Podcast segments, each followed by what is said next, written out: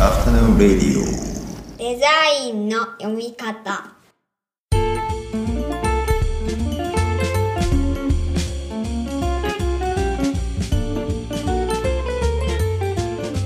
アフタヌーンレディオデザインの読み方。大林博です。こんにちは。中村正弘です。こんにちは。この番組は我々2人がデザインの基礎過程をプロトタイピングするプロジェクトデザインの読み方のポッドキャストになりますはいじゃあよろしくお願いしますはい、よろしくお願いします。今回も引き続きゲストに多田香織さんをお招きしてちょうど今東京都写真美術館で開催しておりますイメージメイキングを分解する点についていろいろ掘り下げて聞いていければと思っておりますでは多田さんよろしくお願いしますよろしくお願いします。前半では展示のお話とあとは中村先生が展示を見に行った率直な感想からいろいろこう話をしてきたんですけど後半は話し足りないところがもしあればという感じで話ができればと思うんですけどなんかそうですね。そういう意味だとイメージメイキングというのがまあもともとそのコンピューターアートの話からこの展示の話が始まったっていう話をうん。多田さんがされてましたけど、コンピューターアートからは離れたというか、直接コンピューターアートというわけではないんですけど、結局人間と機械の間で起きるイメージ生成には変わりない展示にはなっているかなと思っていて、まあコンピューターではないけど、いろんなこう写真機とかその映像装置って機械だと思うので、まあ機械と人間っていうのがいて、その中でいろんなところでイメージが生成されるっていうのがこのイメージメイキングって言葉に集約されてるというかイメージメイキングって言葉が包括しているものっていう感じかなと思いますね。あの機械っていうのもそうなんですけど個々の機械が持っているルールとか標準仕様みたいなところとかそれも、まあ、一つの軸になっていてあるいはコンピューターであったらそのコンピューターのこう機械そのものっていうよりもアルゴリズムっていう部分だったり、なるほどなるほど。絵画でも、えっと、遠近法っていうルールだったり、うん。まあ、道具そのものも重要であると同時にその個々の違う道具を使った時に課されるルールみたいなものもセットで。重要な一つの軸になっているっていうところですかね。なんかでもまあそれも人間と機械の関係において機械側から人間がこう要請を受けてうん。それをルールだと思って次の機械に適用するとか、なんかそういうのもありそうですよね。なんか連鎖というか。ですね、最初にあの中村さんがおっしゃったみたいな見る側もデザインされているとかその使う側も同時にデザインされているっていうこととすごく近いと思うんですけれども、うんうんうん。なんでまあ物理的なコンピューターとか機械そのものだけじゃなくてその中にあるルールとか構造に注目してもらいたいっていう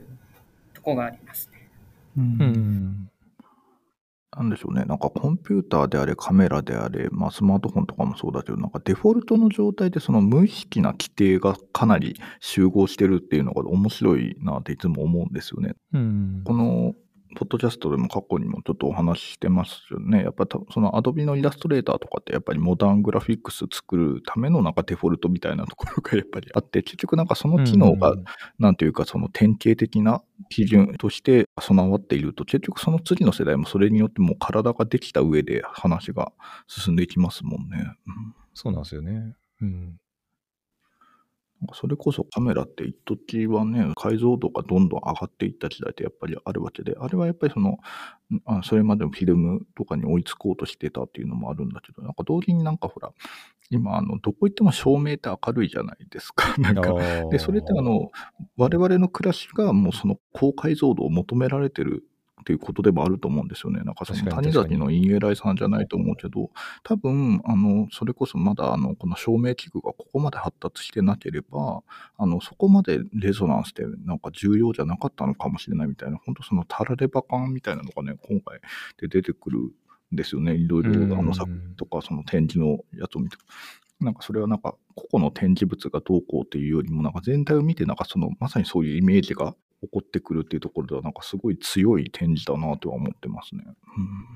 してほしい解釈をしてもらってる感じですね。そうですね。い や若干やらせ感が出て確かに確かに。やらせ感ちょっとありますけど。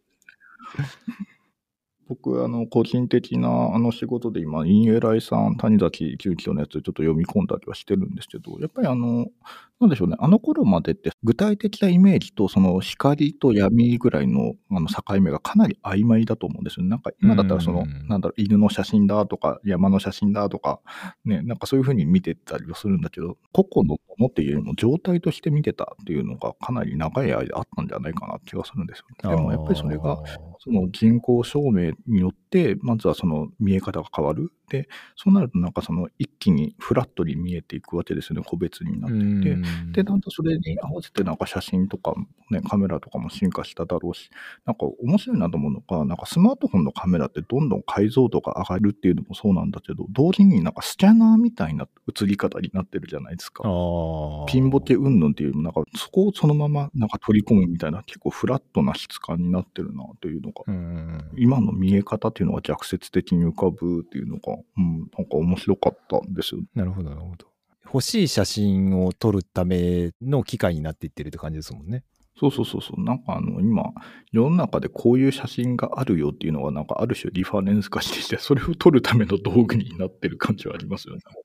場所も含めですよね。ここだとこう撮るみたいに出来上がってる。うん。なんかさっき前半の話で、多田さんの企画のイイメージメイキング、はいはいはい。なんかその辺を話とかしながら、思い出したりしながら、補正というかあ、確かに、ごく初期の頃ですけど、ミロだって、ミロってその1枚の絵の中に、俯瞰的に概念をこう配置できるじゃないですか。うんうんで、えっと、それが今回の展覧会の元になってて、もし、だから、こう、ワードみたいなとかテキストの形で計画してたら、ちょっとああいう今みたいな形にならなかったのかなっていう気もししてきました。うんああ、面白いですね。ああ、なるほど、なるほど。で、その中で間をこう、つなぐような作品だとか、これと同じ分類でもっと例えば洗練された作品とかもあったかもしれないんですけど、確かに確かに。他の作品も検討した結果、どうしてもこれらの作品っていうものが今回は選ばれていて、やっぱそのうん軸になってるのは、えっと、イメージメイキングっていう言葉はなかったかもしれないけど、とにかくうん作る過程に着目した展覧会にはしたいと思っていて。イメージそのものじゃなくて、で、そこはもうすごい最初から結構大きな柱としてあって、うん同じ例えば手法を使ってもなんかそのメイキングの部分が弱くて出来上がったイメージの部分が強めの作品なんかが例えばあったとしたらやっぱり今回はそのメイキングの部分が強いしっかりしている作品の方を選んだっていうところはあるかもしれない。なるほど、なるほど。なんかそこのメイキングのところ、プロセスのところって言ってもいいかもしれないですけど、なんかそこに惹かれるのはどういうところなんですかね。その。作る過程自体がまあそもそも好きっていうのはあると思うんですけどうんうんでそれってそんなにすごいレアなことじゃなくて作る過程自体をなんかこう愛してる人たちっていうのは絶対こうあのいるだろういっぱいって思ってたんですよ。はいはいはいはい。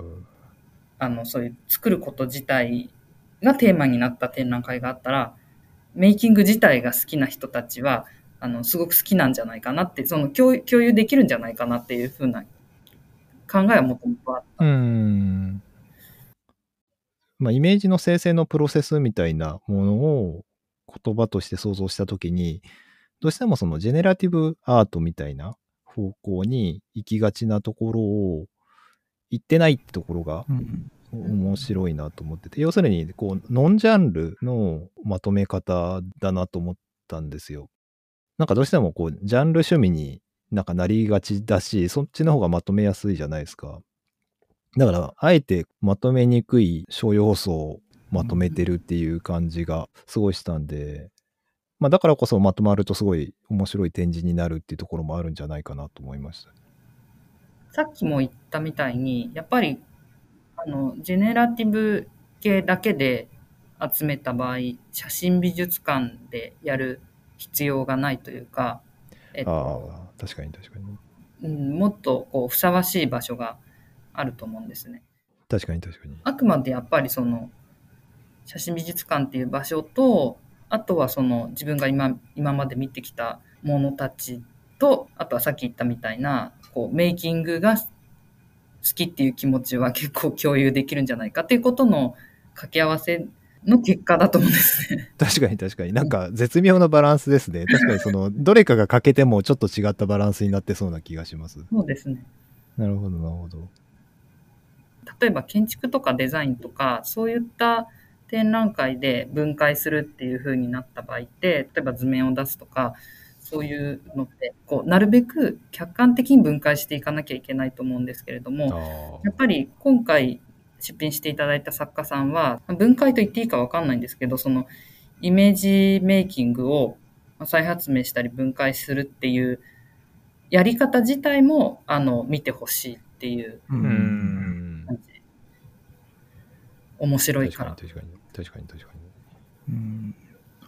なんかその芸術の美学的な観点でも考えても多分その作風をずらしていくっていうよりはその作品を作るプロセスを変えていく方がイノベーティブというかうん新しい芸術を作るっていううん過程なんだろうなってなんとなく思いますよね。うん多分同じ素材を使っても結構違うものになっていくわけだと思うんで。確かになんか、なんなんでしょうね、OS がアップデートされるような感じですよね。なんかアプリケーションレベルでアップデートされるんじゃなくて。うんそうですね。まあ、イメージの問題って空間の問題だとされがちですけど、やっぱ時間を超えていくっていうのが僕はすごい面白いところだと思っていて、まあ、前半で話した、例えば夢の話とか記憶の話とかで言うと、どこまで実際覚えているのか分かんなかったりするじゃないですか。例えば、うん。今まで自分が行ったことがある場所っていうのにもう一回訪れて、それがこういう感じだったよねっていうのは、なんとなくもともとぼんやりしてる記憶を補正しながら現実と照合してるぐらいのうん。感覚じゃないのかなとか思うので、でも自分としては記憶の中でイメージが保存されてるっていう風な気持ちがあったりとかして、なんかその辺のイメージとともに時間を超えていく超え方が面白いというか、なんかそこが魅惑的なところな気がすごいしますね。なんか藤畑さんのやつはその場でイメージが生成されていく過程をそこに行ってちゃんと見れるぐらいの時間で その生成されていくんですごいわかりやすい例ですけど。藤畑さんのインスタレーション見ながら、なんか初期のウェブサイトとかってこうこんな感じで動画が出てきた 確かに確かに。なんか、でもあれって不思議ですよね。やっぱりその出てくる途中でもう、なんかほら、分かっちゃうじゃないですか、その完全な解像度みたいな。なんか先にイメージが追いついて次のそのね、あの動画後から追っかけてきて、まあ大体合うみたいな感じっていうのもなんか、確かに確かに。なんでしょうね、その大林先生の記憶の話じゃないでしょ。やっぱり脳が保管していく強さみたいなのが、なんかそのイメージに触発される、なんか予想以上のなんか機能なのかなという気もしましたよね。なんか思いのほか、うんなんか先回りするじゃないですか、脳脳のイメージ。うん。そう。ちょっとそれで思ったのが、あの、ほら、マイルス・デイビスのイン・ア・サイレント・ウェイってあれ編集されてて、冒頭のところがあって中間部があって、また最後冒頭のセクションで終わるじゃないですか、あの切り張りされてる。で、あれってやっぱりその全く同じもの貼ってるだけな、編集して貼ってるだけなんだけど、なんか全然違うようにも聞こえるし、まあ当然同じメロディーだから同じようにも聞こえるっていうところの、なんか不思議な感覚っていうのがちょっとこの天井を見た後だと、そのちょっとイメージの見え方っていうのが、なんか自分の中でもちょっと変わってくるというか、ううん、ある意味疑うところも出てくるし、あの、その面白さになんか身を任せるところも出てくるしなっていうところはありましたかね。まあ今日、だからこの数時間の体の変化なんですよ、僕の中の。ああ。それはいいお客さんですね。いいお客さんですね。さっきから話を聞いてると。あのちょっと別に打ち合わせしてないですからね。こ そうです。一緒にポッドキャストやってる時点で、まあなんか仕込みといえば仕込みというか。れ あでも、あれですもんね。なんかもともとなんか昨日ぐらいにね、あの、今日行けます？みたいな感じの話してたんで、そんなに仕込み感はないはずですけどね。行くのが面白いか、それとも行かずに話を聞いてから行くのが面白いかとか、ちょっと悩んでましたもんね。そうなんですよね。まあでも、今回やっぱり先に行って、あの全体が把握できてよかったかなという。まあ、普通はそうですよ。まあ、そうそう。やっぱりなんか、あの、まあ、当然のことながらっていうか、作品って実物を見ないと、展示見ないと、口で説明されて、いくらその説明がうまかったとしても、全然わかんないじゃないですか。まあ、特に今回のは、特にわかんないかもしれないですね。うんわからないですね。やっぱあの、もともとその、例えば、魂シご本人が全てのその、制作した想像のカメラについて、えっと、アンナさんっていうインタビューがいて、彼女にこう、このカメラがどういうものでってすごいく噛み砕いて説明していて、それでまあ構造とか、えっと、よくわかるんですけれども、やっぱりあの作品自体のすごい高精細で、ものすごい迫力で、そこにある。なんかよくこんなの本当に CG で作ったなっていう そうですね。迫力みたいなものとか、このインタビューだとやっぱりメタ情報っていうか、うんやっぱり展示そのものを見ると、このインタビューの印象も多分変わると思うんですよ。この存在感っていうか。そうですね。まさになんか言語イメージとビジュアルイメージの違いのなんか最たるところですよね。うんなんか話だけ聞いてす、行ってみて全然違ったみたいな感じ。まあその時の反応も面白いのかもしれないですよね。やっぱりまあうん今回ちょっと本当に見なきゃわからないなっていう感じを、うん受けましたね。玉志さんのこのインタビューをの翻訳のチェックなんかしてる作業の時にもうすごくこのだから内容は頭に入っててこうちっちゃいサムネイルを見ただけでどの絵がどの何カメラかとかっていうのはもう全部わかるようにはなってたんですけどつい数日前にプリントししたよっていうものが納品されて初めてこう見た時のなんかこう息を飲むような緊張感っていうか、なんかもう、怖くて触りたくないっていうくらいの緊張感がこう、画面自体からバンバンに出ていて、説得力がこう、プリント自体にありました。う。んこれはあれですかね。最後に展示情報をお伝えするっていうフラグ ですかね。はい。はい。じゃあ最後に展示情報だけお伝えできればと思います、えー東京都写真美術館地下1階展示室にて開催しております。イメージメイキングを分解する。10月10日の、えー月曜までやっております写真美術館の休館日が毎週月曜日になっていますので、えーそれ以外の日に、えー見れますので、お越しください。はい。なんか、多田さんからありますか？追加補足。月曜でも祝日はやっています。ありがとうございます。あ、そういうことですね。そう、翌火曜がお休みになる。あ、そうですね。毎週月曜日はお休みなんですけど、月曜が祝日、休日の場合はやっておりますということです。はい。ぜひ、実際に足を運んでみていただければと思います。はい。って感じですかね。今日は長時間お付き合いいただいて、多田さんどうもありがとうございましたあ。りがとうございました。ありがとうございます。では皆さんまた次回お会いしましょう。この後も素敵な午後をお過ごしください。